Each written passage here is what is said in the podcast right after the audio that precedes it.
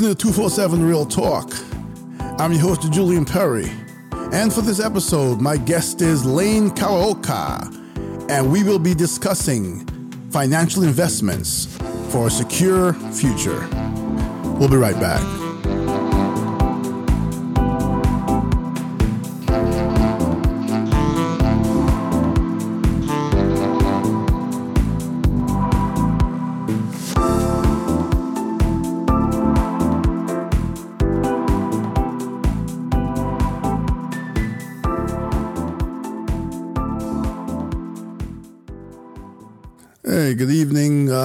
Top of the midnight hour in New York City. Welcome to 247 Real Talk. Thank you for being a guest on our show. Yeah, thanks for having me, Julian. Appreciate it. Aloha, everybody. Yeah, it's quite a, quite a, quite a pleasure to have you in here, um, on here tonight.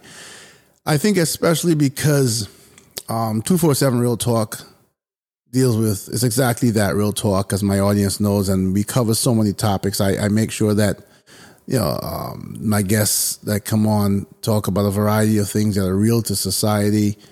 And a lot of the stuff is heavy duty stuff. You know, we have episodes on homicides and um, sex trafficking and mental illness and suicides and things that uh, either provide information or empower people or provide a network for people to get help and to change and to uplift them and to and to build them and to let them know they're not alone.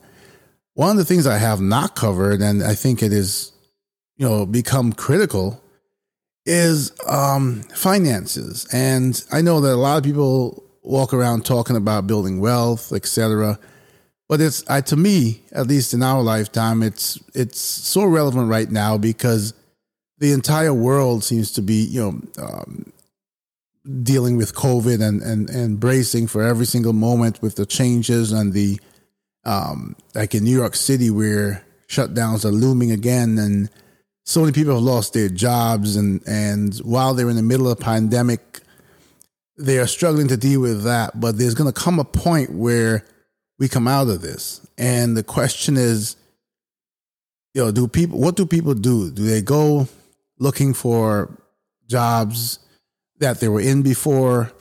Do they go to some industries and and and compete with others for a few positions because so many businesses have closed or are there other avenues that they should explore that can not only get them on their feet again, but build their financial future? So I know that I can have this conversation with you because of your expertise. So let's start off with you giving us some background on Lane Kawaoka.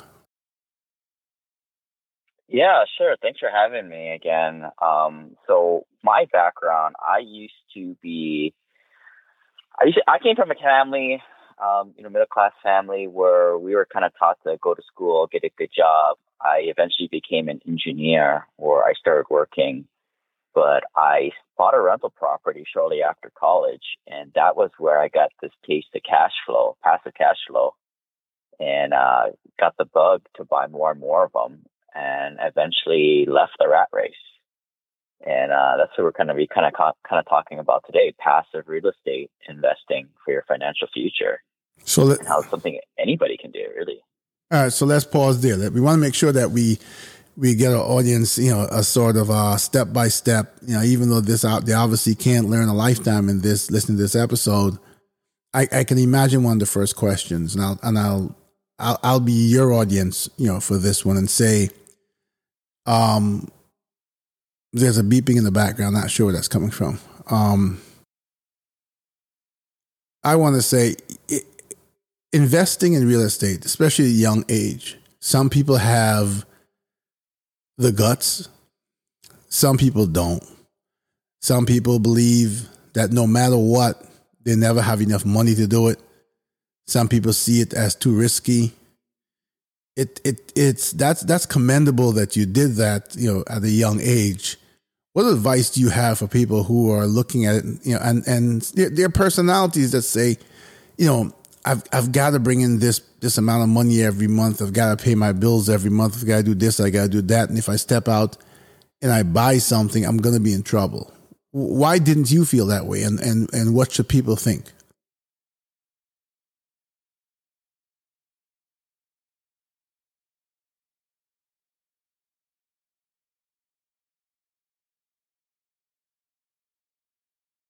I may not be speaking for to everybody out there, but you know, a lot of my clients are on the higher network side, working professionals with good paying jobs. And a lot of these guys are able to save their money to buy assets that produce even more income for them. Um, the type of investing that I teach is more on the passive investing side. You know, I, I totally agree with you. House flipping, wholesaling houses, that's more active investing. And I think that's super risky. I don't do any of that type of stuff. I kind of stay more on the buy and hold side. Um, you know, something that could be done alongside your primary form of income generation, which is your day job, and uh, pretty low risk. Uh, you know, we, and we can kind of get into it, but you know, buying properties that make sense in cash flow. So, how do you get? How do you get your first? Uh, I go to work. I come home every day. Uh, let's make a hypothetical situation. I make uh, I make uh, two thousand dollars a week. I've got twelve hundred dollars a uh, a week in bills. You know, so how how do you get that? Is there a secret to the getting the cash flow to buy the first property? Yeah, I mean that's the hardest part, right? Getting started. Um, a lot of the the ideal first investment I have a lot of my clients go into is what's called a turnkey rental property. So a lot of these properties are in the range of around hundred thousand dollars. And, you know, if you're using good Fannie Mae, Freddie Mac government subsidized debt, which by the way, the government pretty much begging you to buy these properties with these such great terms, 30 year fixed mortgages, um, 20% down payment, you know, you're looking at 20 to $30,000 of money that you need to save up to buy one of these properties that can produce a few hundred bucks of cash flow every month. And your pro- when you when you speak of these properties, because obviously we're talking to an audience that's worldwide. Um, are are all of your investments where you live, or are they spread out across the country or the world? Yeah, great question. So we primarily suggest that investors invest in places that are what we call secondary and tertiary markets. So they are not primary markets like where you're at um, or where I'm at, you know, where we live, New York and Hawaii, or for the whole state of California, Seattle, you know, all those top tier markets that you hear about that are great places to live. The numbers, quite frankly, don't make sense. You know, secondary and tertiary markets are places like Birmingham, Atlanta, Indianapolis, Kansas City, Memphis, Little Rock, Jacksonville, Florida it's those places you're able to find properties that aren't in the ghetto and are able to beat a 1% rent to value ratio, which is critical to being able to cash flow. Okay, so well th- that was that was the really important part because you know getting you know, once you've gotten past the fear of the investment um, what what is critical about I think for my audience and, and, and for those who are looking to get some um, enough information out of this conversation to help them along. The obvious, you know, the obvious thought for most people would be they would look around their immediate environment and say, "I can't afford anything out here." So what, that's really important, you know, that you defined markets that are not in the, you know, for lack of a better term, unaffordable um, areas. Right, right. I mean, it, it, exactly to your point. Like I follow this mentality of live where you want, but invest where the numbers make sense. And it's not really that it's unaffordable, but it's the, it comes down to those rent to value ratios. And again, we're targeting things that are 1% a month or higher. So you, you find this rent to value ratio by taking the monthly rent divided by the purchase price. So, you know, this is something that anybody can do right now. To go to look in your local area, look for, you know, maybe not the best neighborhood, but kind of the middle of the roll and go look up a property, see how much it costs, and then go figure out how much it rents for by going to Rentometer, uh, Craigslist, or Facebook Marketplace and do a little bit quick math, right? Um, you know, places like in California, you'd be lucky to find a place in the ghetto for four hundred thousand dollars that rents for two thousand dollars a month. So two thousand divided by four hundred grand is half a percent that is less than 1%, and that will not work to cash flow. Um, I wouldn't touch that. Um, so that's, that's, uh, the quick and dirty first way of figuring out if you're going to be investing in your local area. And most times it's not. it really isn't. Okay. So yeah, so that is that is um that is obviously something that um is a lot of food for thought because uh, assuming if someone you know is looking at you know we, we always hear about real estate investment own property buy property. Um, but if someone is looking at maybe taking something out of their 401k or something like that and investing you know there there's always the fear of the, the risk of losing it. So yeah looking in those markets that um you know that cost less. They're not around the areas where we live, but like you said, where where it makes sense to invest is a you know it, it may take a certain amount of uh, energy and and research, but it may be well worth um, the effort, especially since, like I said, we'll have a lot of struggles coming out of COVID and rebuilding.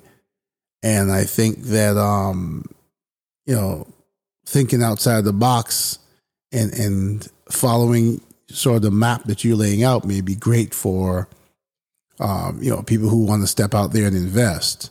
What other advice do you have? Yeah, I mean, you know, you said it right there, right?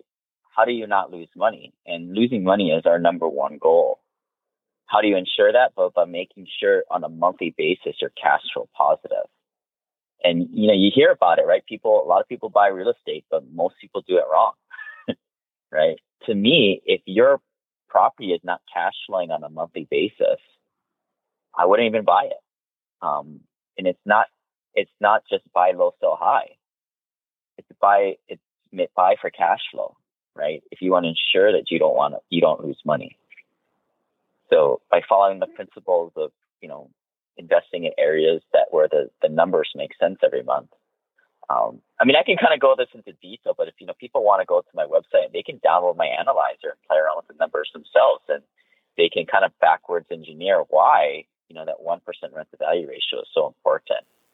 Right, but so uh, you know, coming from again, you know, I'm I'm going to come with you know our, our, with questions that I've heard and I can imagine I can think of. So one of the fears I've heard people speak of too, you know, and and we know that everybody has to have somewhere to live.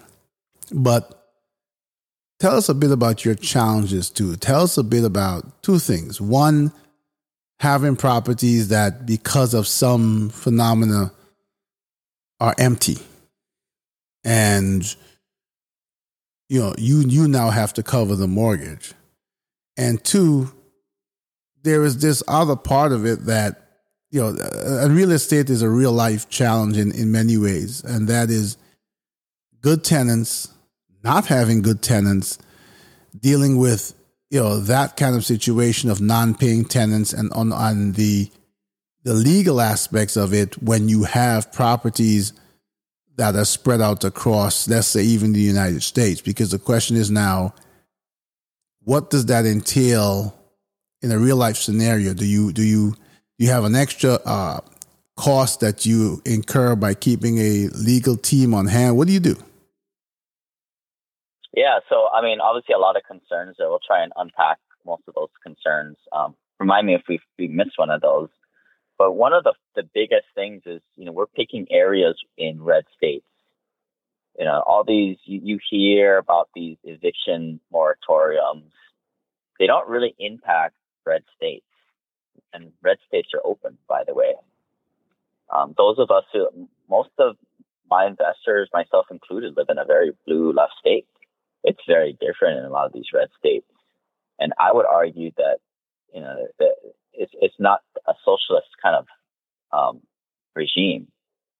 People in these states, they know that if they don't pay, they can't stay. In places like Georgia, 30 days, you're gone. Sheriff comes out and kicks you out. It's not like California or New York. That's for sure. So that kind of puts a lot of the power into the landlord's hands. Um, whether it's right or, or not, look, this is business. And, um, you know, we treat our tenants fairly. But from our perspective, and at least the way I grew up, if you can't pay, you can't stay. There's no free rent here. Um, and then secondly, you know, it's you have to be in the right areas, right? I mean, we're not buying the luxury type of properties because first of all, they don't cash flow, but it's really hard to get those properties filled. We stay where the bell curve of America is, and most people in America need good what's called workforce housing. So this is in the kind of the C to B type of clientele. These are the guys renting apartments for seven hundred dollars to twelve hundred dollars a month. This is, you know, I think a lot of us, you know, who work white collar professional jobs, we kind of forget this, right? But most people, you know, live in these type of living arrangements, either in single family homes as rentals or apartments. Um, so, you know, I, I understand the concerns, but you know, you lower the rent by 25 $50, you know, your, your listing to fill that thing is going to be blowing up. People need a place to live. In this country, we have a shortage of good quality workforce housing. Okay, so I'm I'm I'm gonna go over a couple of the things um, that I, I, did find that interesting, um, and I found it interesting because it, it, it I'm not sure how to how to put my thoughts together on this one because you you said red states and when you when you really sit down and think about it the logic works. Um and so the message there that I'm getting and that my audience should get should they decide to go down this path is that you have to have a business only focus and put all other feelings, emotions, and opinions aside. Because this is about income and this is about the truth of what works, irrespective of what your personal feelings are. Right. And, and I'll add another thing in there. We are just investors. We don't interact with the tenants. We we buy properties at cash flow, but also cash flow to a certain extent that we can pay a professional third party property manager to do all this dirty work for us. I own 4,200 rental units. I, be honest, I don't know how to do eviction. I've probably done dozens of them before, but it's always my property managers doing this for me. And they typically take 10% of the rents, but they take the brunt of all this headaches and you know all the legalities of doing these evictions or mishaps properly. And they also screen tenants the right way, so we get the right quality people in there. I mean, I'm all for like fixing. I, I definitely want to fix things and keep properties in good condition, and definitely not be a slumlord. I might be a little bit too compassionate. Um, I mean, back in the day, we'd you know do some turkeys for Thanksgiving, but you know, it's it's the property managers that that, that it's their job to kind of enforce the legal contract between the tenant and landlord. And we are just investors; we're not landlords. Okay, so wait a minute. Let's let's you know that's another, and we might get into a little bit more detail here. Um, so you you are, you know, from from your perspective, that's one thing. From the tenant's perspective, it's something else, I think. And let's define that for a moment. You own the property, and then you pay a management company to manage the property. Uh, but to the extent of liability, you are the landlord because you are the owner. Do you agree or disagree with me that so is, far? That is correct. So, okay. should anything happen, first of all, the first level of protection is well, let's not be irresponsible, right? Let's not ha- be doing anything negligent. Let's have good business practices, be honest, and have good uh, business ethics. The liability goes through first through the property management company because they are the ones interacting with the tenants first. So they have insurance. Secondly, is the landlord, the investor, right? That's us. Now, should a legal thing come through, well, that's what insurance is to cover, right? Should there be no leg- negligence? As another layer to this, we have usually some type of business entity that kind of shields us. should it kind of pierce those many, many layers. But I'll be honest, a lot of these tenants, they don't have much savings. They don't have the ability to mount much of a legal battle. Um, this in California, you know, um, there really isn't much to worry about. All right, so I'm I'm going to play devil's advocate here because I'm going to uh, as as we get. Of course, of course, we're not. I'm not giving legal advice. No, no, no. Here. But I'm I'm I'm going to come from. I I recently heard of a story, so I'm going to come from a different perspective completely, and I'm going to. Um, again, your, your your whole purpose here is to is to give people information on on investing and what they can do and how they can secure you know um, more income and and become uh, financially independent and all these things. But you know the this whatever people's journey has been in life, this pandemic has sort of I'm, I'm hoping at least to a lot of people, and I know it hasn't to everyone because I've dealt with people where it hasn't, but it is it has sort of, um, for those who have been personally affected and for those who have seen, you know, let's say been around medical facilities or whatever and seen the carnage, so to speak, it's brought about this new level of human compassion.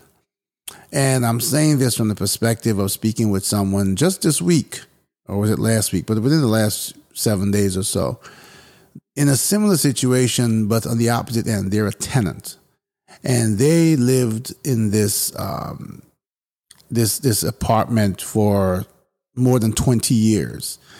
Um, perfect payment record. Um, they're a very handy person, so they probably used the the built-in uh, maintenance uh, system or needs probably you know less than half a dozen times in 20 years and then they told me that they decided to finally they got the courage and they got the ability, you know, working up the chain at their job to purchase a home.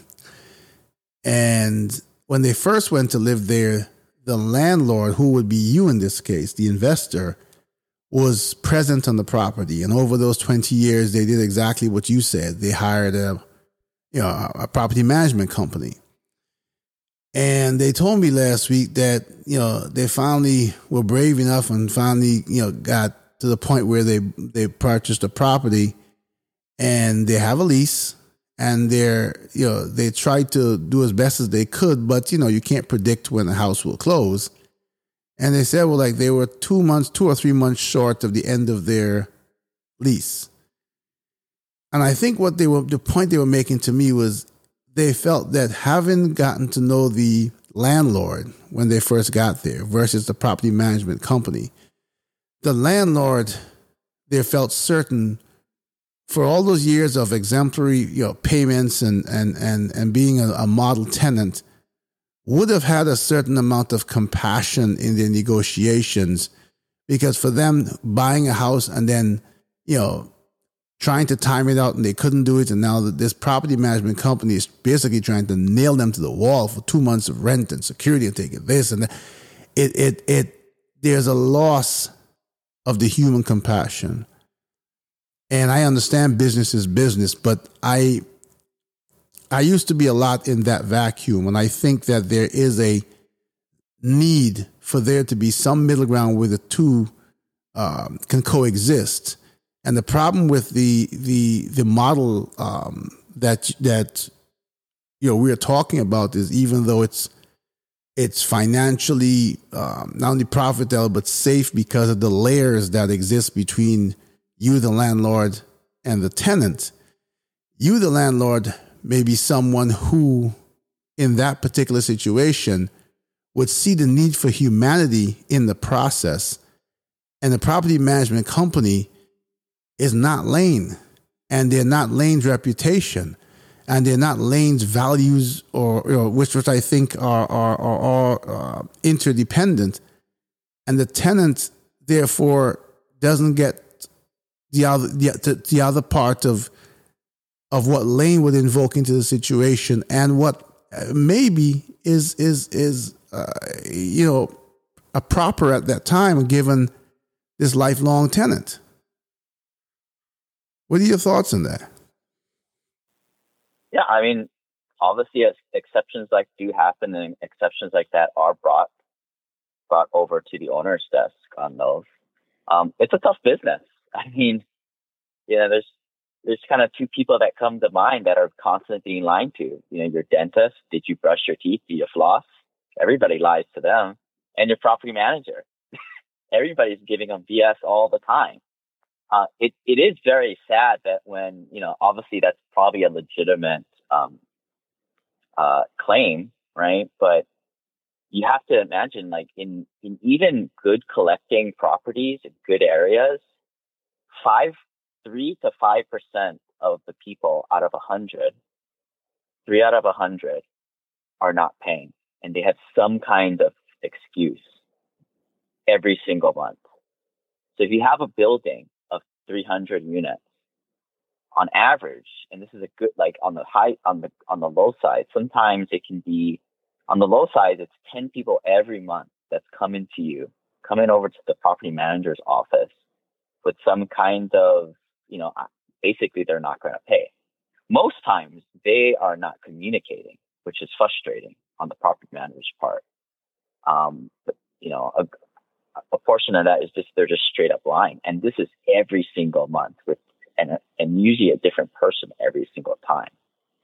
So I, I, I totally acknowledge that yeah, in some cases compassion is not used, but that is the situation, right?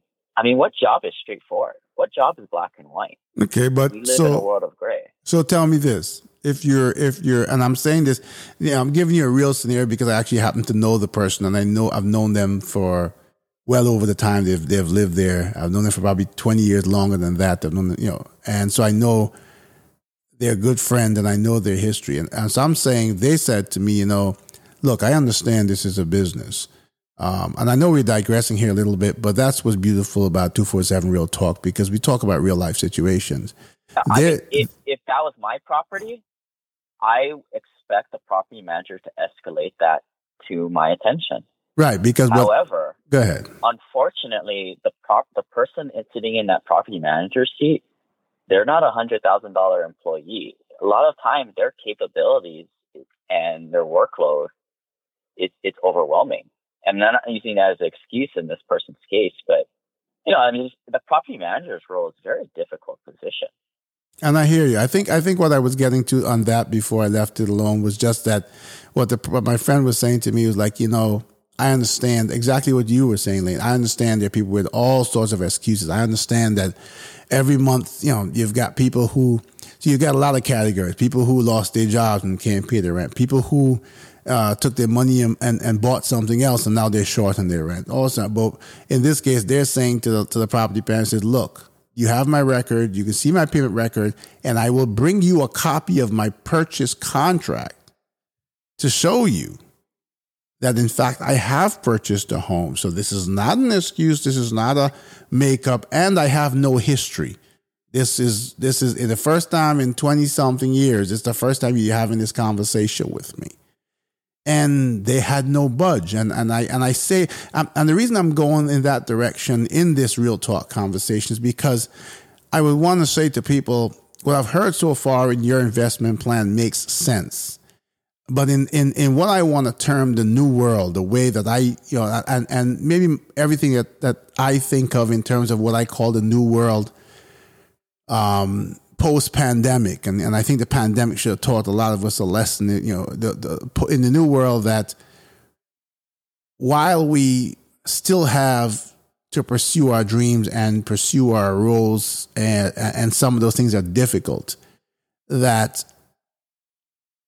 you know we have learned a lesson that there's so many things going on in other people in the world that we have no clue that compassion is necessary and I say this from the perspective of, and I, and, I, and I, I lump business in there too, because I say this from the perspective of a hospital.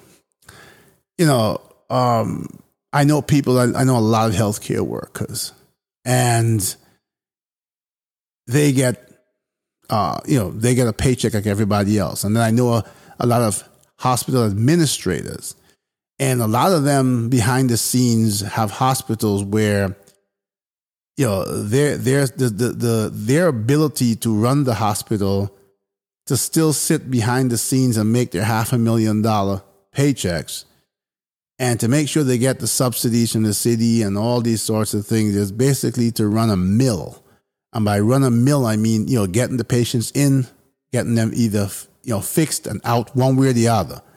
Whether that out is that they don't make it out or that out is that they, that they survive.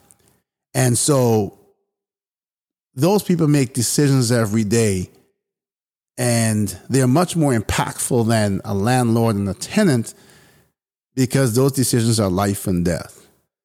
But either way, each scenario is different. And, you know, and, and so, I mean, if I walk down the path tomorrow following your plan, and again, I like the plan because it's, it's the passive income thing and the fact that if you make the right investments, you can do it rather easily and, and it's, it's available for a lot of people to do that's one of my struggles. That's that would be one of my struggles because if if if we you well, and I you and I, I mean, have that's, like that's exact that's exactly why you buy properties that cash flow because from our perspective, I mean, thousands of dollars we just let go in that debt that we do not pursue of tenants skipping payments. Right? I, don't, I want to get one thing very clear. We are very compassionate to tenants and we listen to problems. Um, make that very clear. Uh, no, I, I, I would I, also want to. I'd like also like to introduce mm-hmm. another point of view. Again, you know, going on the property manager's role is very difficult.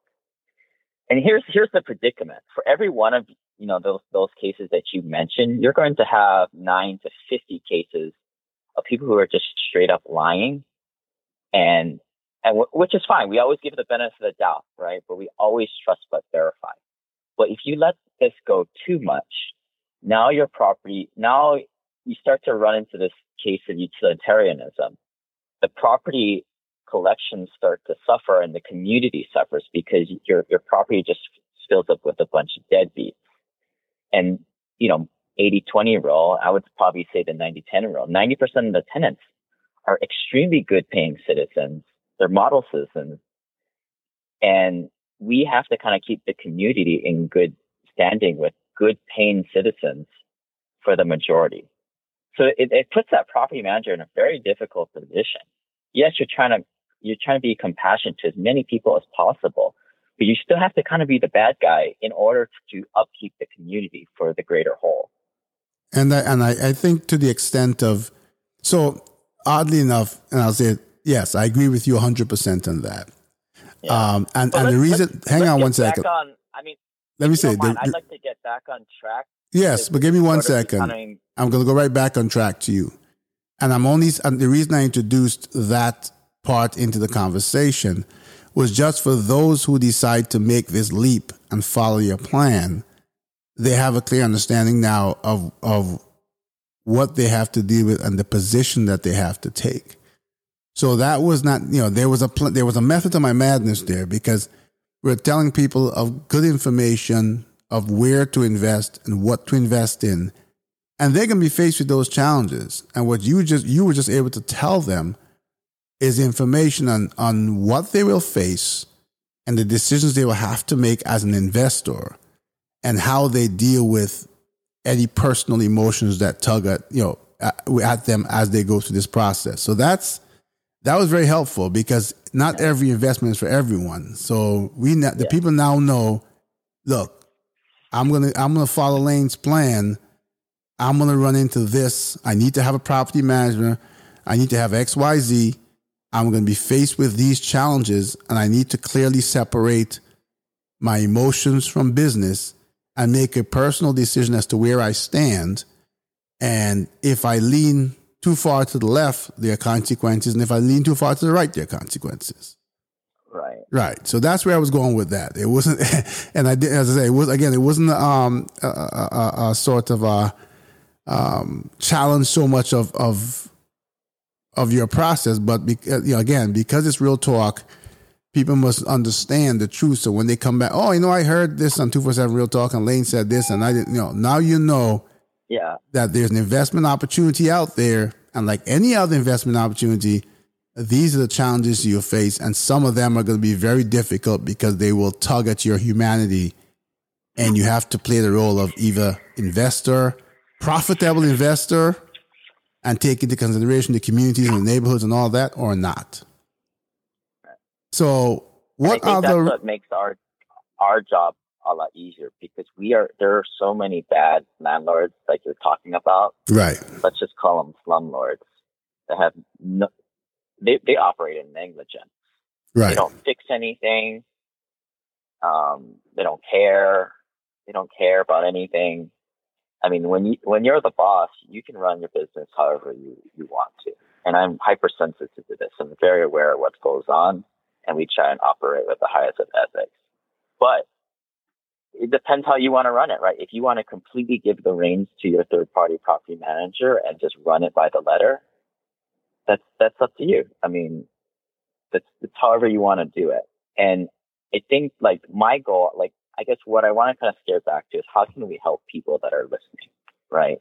I think when you start to get into all this stuff, it's just giving people another reason just to stick to the same Wall Street garbage that people are, the default, right? I don't want to complicate things. When you complicate things, confused minds say no, and they go right back to, to the profiteers in Wall Street. And that is my goal. My goal is to free people from that garbage investments on Wall Street where only Wall Street gets rich. And, and yes, I, I, agree with you 100% on that. Um, but I've also, I can also hear from speaking with you that through the process, you've refined who you need to be and you found a good balance. And in finding that balance, people need to understand too that, you know, there are there are fundamentals and there are challenges that that they, you know, will need to follow in your plan to be to, to, to be successful in your plan. Right. And and my, my might point out that you can be very negligent and put very little effort into this and still do pretty well. I mean, that's how effective these types of investment strategies are. Right. I mean, there's a lot of people doing it. Right. Yes. There's a lot, like you pointed out, there's a lot of slumlords. There's a lot of, um, I appreciate the fact that you've clearly stated that, you know, that's definitely not you and your investments, but, and I would, and I, and I, and I think that's important too, because the people who decide to follow this plan, I would hope that they too take on you know the same mantra that you have and ensure that they do it with a certain level of integrity as well. Now, let me ask you, what other recession proof asset classes are there? Uh, the main asset classes that I kind of focus are surrounded around one big category, which is workforce housing. Like I like I kind of started at the top. America has a shortage of housing, period primarily in the you know for the average lower middle class American, right? The guy who can only afford seven hundred to twelve hundred dollars at most for rent. Uh, the general rule of thumb um, that a lot of banks go by is they don't want to see your mortgage being higher or your rent payment higher than one third of your income. Right? And that is one criteria that we strictly follow when we screen tenants. If a if a person is making three thousand dollars a month, a thousand dollars is their max, what their rent payment that they're they can they can that can they can make. Okay, that makes sense. So um, yeah. So you know, a lot of people. I mean, depending who's listening out there, most people do not make over sixty thousand dollars a year, right? And if you do the math, that's they can't pay more than a couple grand a month for rent. Most people don't have dual income. It's a single household. Right. And yes, yeah, yeah, that makes sense. And sometimes their responsibilities also don't even allow them uh, a third of their salary by the time they're done with, you know, uh, depending on on family makeup, you know, number of kids, etc., single parent. You know, even then they may not be able to pay that one third. right right So we've we we we've given people information on where to look to buy We've given them information on being responsible for what they buy, and we, we've given them information on the the uh, management structure that they should put in place, and we've given them information also, as you just did, on how they should screen and, and, and their tenants engage whether or not that tenant is going to be able to be a good paying tenant, you know, just based on what information you can get, which is salary and the percentage that you look at, you know, given um, as a pass or fail for the ability to pay the rent for that specific apartment. What else is there? Well, a lot of that stuff that I just mentioned, it's up to your property manager, right? That's where you work at. You just start to build a team of professionals around you, right? So the property manager is the one going through the screening, their credit score, their criminal history, and checking salaries, right? If you hire somebody good on your team, you personally don't have to worry about that. So it can be very easy, assuming you work with the right people. And do you have plans to? So you have forty two hundred apartments. What's next for Lane? Uh, just kind of keep keep acquiring and continuing business practices and getting more efficiencies. You plan to buy more properties? Yeah, sure. Okay. And um, do you ever see? So let me ask you one more thing that came to mind. You you buy, but you don't build from scratch, right? Uh, we are starting to do that actually now, um, and I'm building more affordable type of housing. Um, you know that are that are new builds. There's a lot of noise in your um, background, but, by the way. Yeah, we are starting to build newer properties too, but primarily it's more in the primary, um, not primary markets, but more in the secondary markets, again, for that's more affordable housing. Right. Sector. Okay. So, I mean, I, I, uh, that is, is said that is interesting. Where and where you have um, resources for people to to get gain this information for and to and to sort of digest it and make decisions for their for themselves. So, what do you have out there? You have a book, you have a website. Tell us about your resources for the for people. Yeah, I would think I would suggest if people are interested, they go check out my podcast, Full Passive Cash Flow, on iTunes, Google Play. If uh, we were talking a little bit about the numbers and investing for cash flow, they can go download my analyzer at simplepassivecashflow.com slash analyzer or Google it on my website. But um, yeah, everything's out there for free and people can check it out and um, educate themselves more. Okay, I'm hearing noise in the background. Would that happen to be the ocean? Uh, it's nearby. oh, that would be for those who are listening. That would be if they're here in the ocean. That's you know, lanes in Hawaii. You know, enjoying uh, the real paradise of, of, of the United States. And um, so as we as we wrap this up, um, why, why, why, don't you leave the audience with uh, you, you, know some words of wisdom, some you know, a message from you? Yeah. So this, I mean, this passive real estate investing is not wholesaling houses or flipping houses. That is active real estate activities. That is risky all I'm advocating here is to go buy a simple single family home rental that is very in high demand and people need these days. I think we got a little bit off the rails in this interview talking about a lot of the what ifs and what could haves and complications, which is very, you know, yeah, it happens. You definitely learn to get through it, but you rely on your property manager to take, take the brunt of that liability and the, uh, the day-to-day issues. Um, you know, I advocate for keeping things simple and staying passive.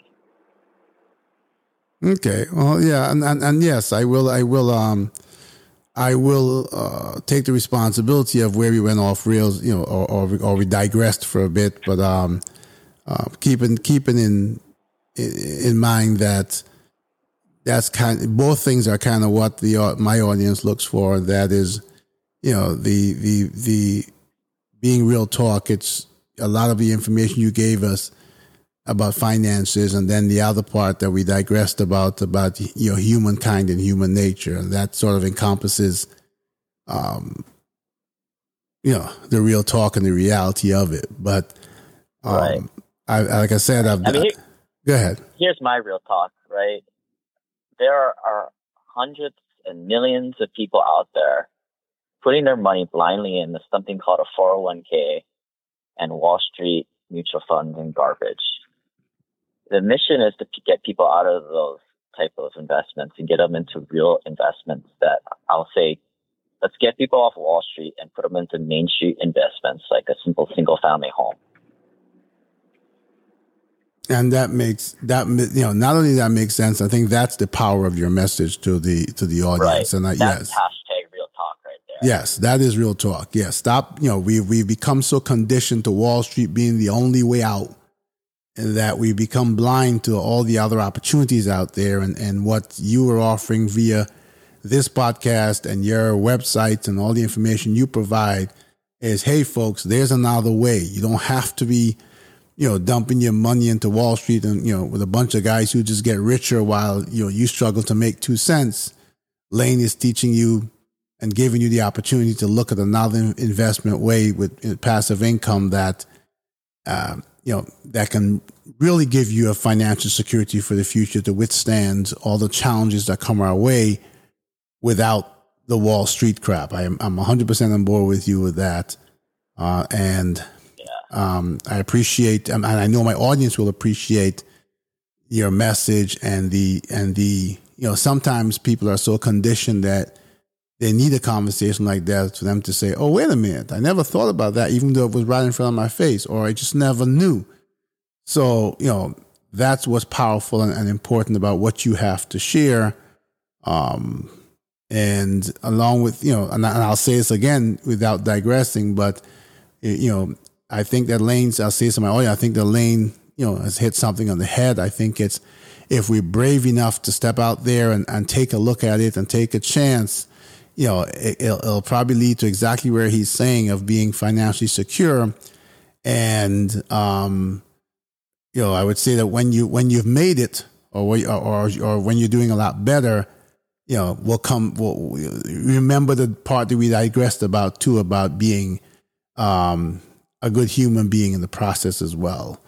So, Lane, right. thank you so much for sharing um, your knowledge, um, for indulging in the in, in, as we digressed into the human part of it. I think that um, despite that, I think people will see you as a lot more of an asset to their lives and to and to this podcast because you know, despite my digressions, you were willing to indulge. So thank you so much, and and, and um, as folks, as you can see, you can have investors and landlords who do the right thing. And you know, I mean, we live in you know in certain cities, as you mentioned, like New York and California. They're they're filled with slumlords. So, um, I would urge you to take a look at Lane's plan and and see what's out there for you, and you know, create that financial invest um, security if you can, and then still be the human being you can be, and hopefully. Uh,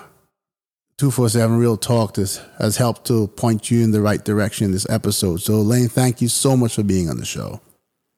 Oh, yeah, thanks for having me. Yes, quite, you're quite welcome. And uh, I'll, I'll make sure that in the podcast episodes, we have links to everything that Lane told you so that you too one day can just be like Lane. And then you can come back and the, on the talk on the podcast and tell Lane, you know, your success story. So thanks again.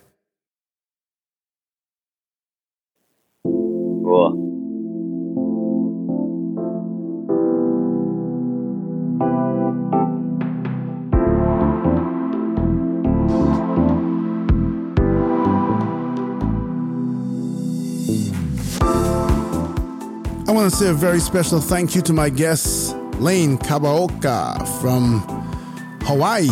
And I think in the podcast, you could have heard the ocean in the background. But what was more important was his uh, story about an opportunity to create financial security in your future, especially at a time where we're all facing a, a lifetime experience of a pandemic.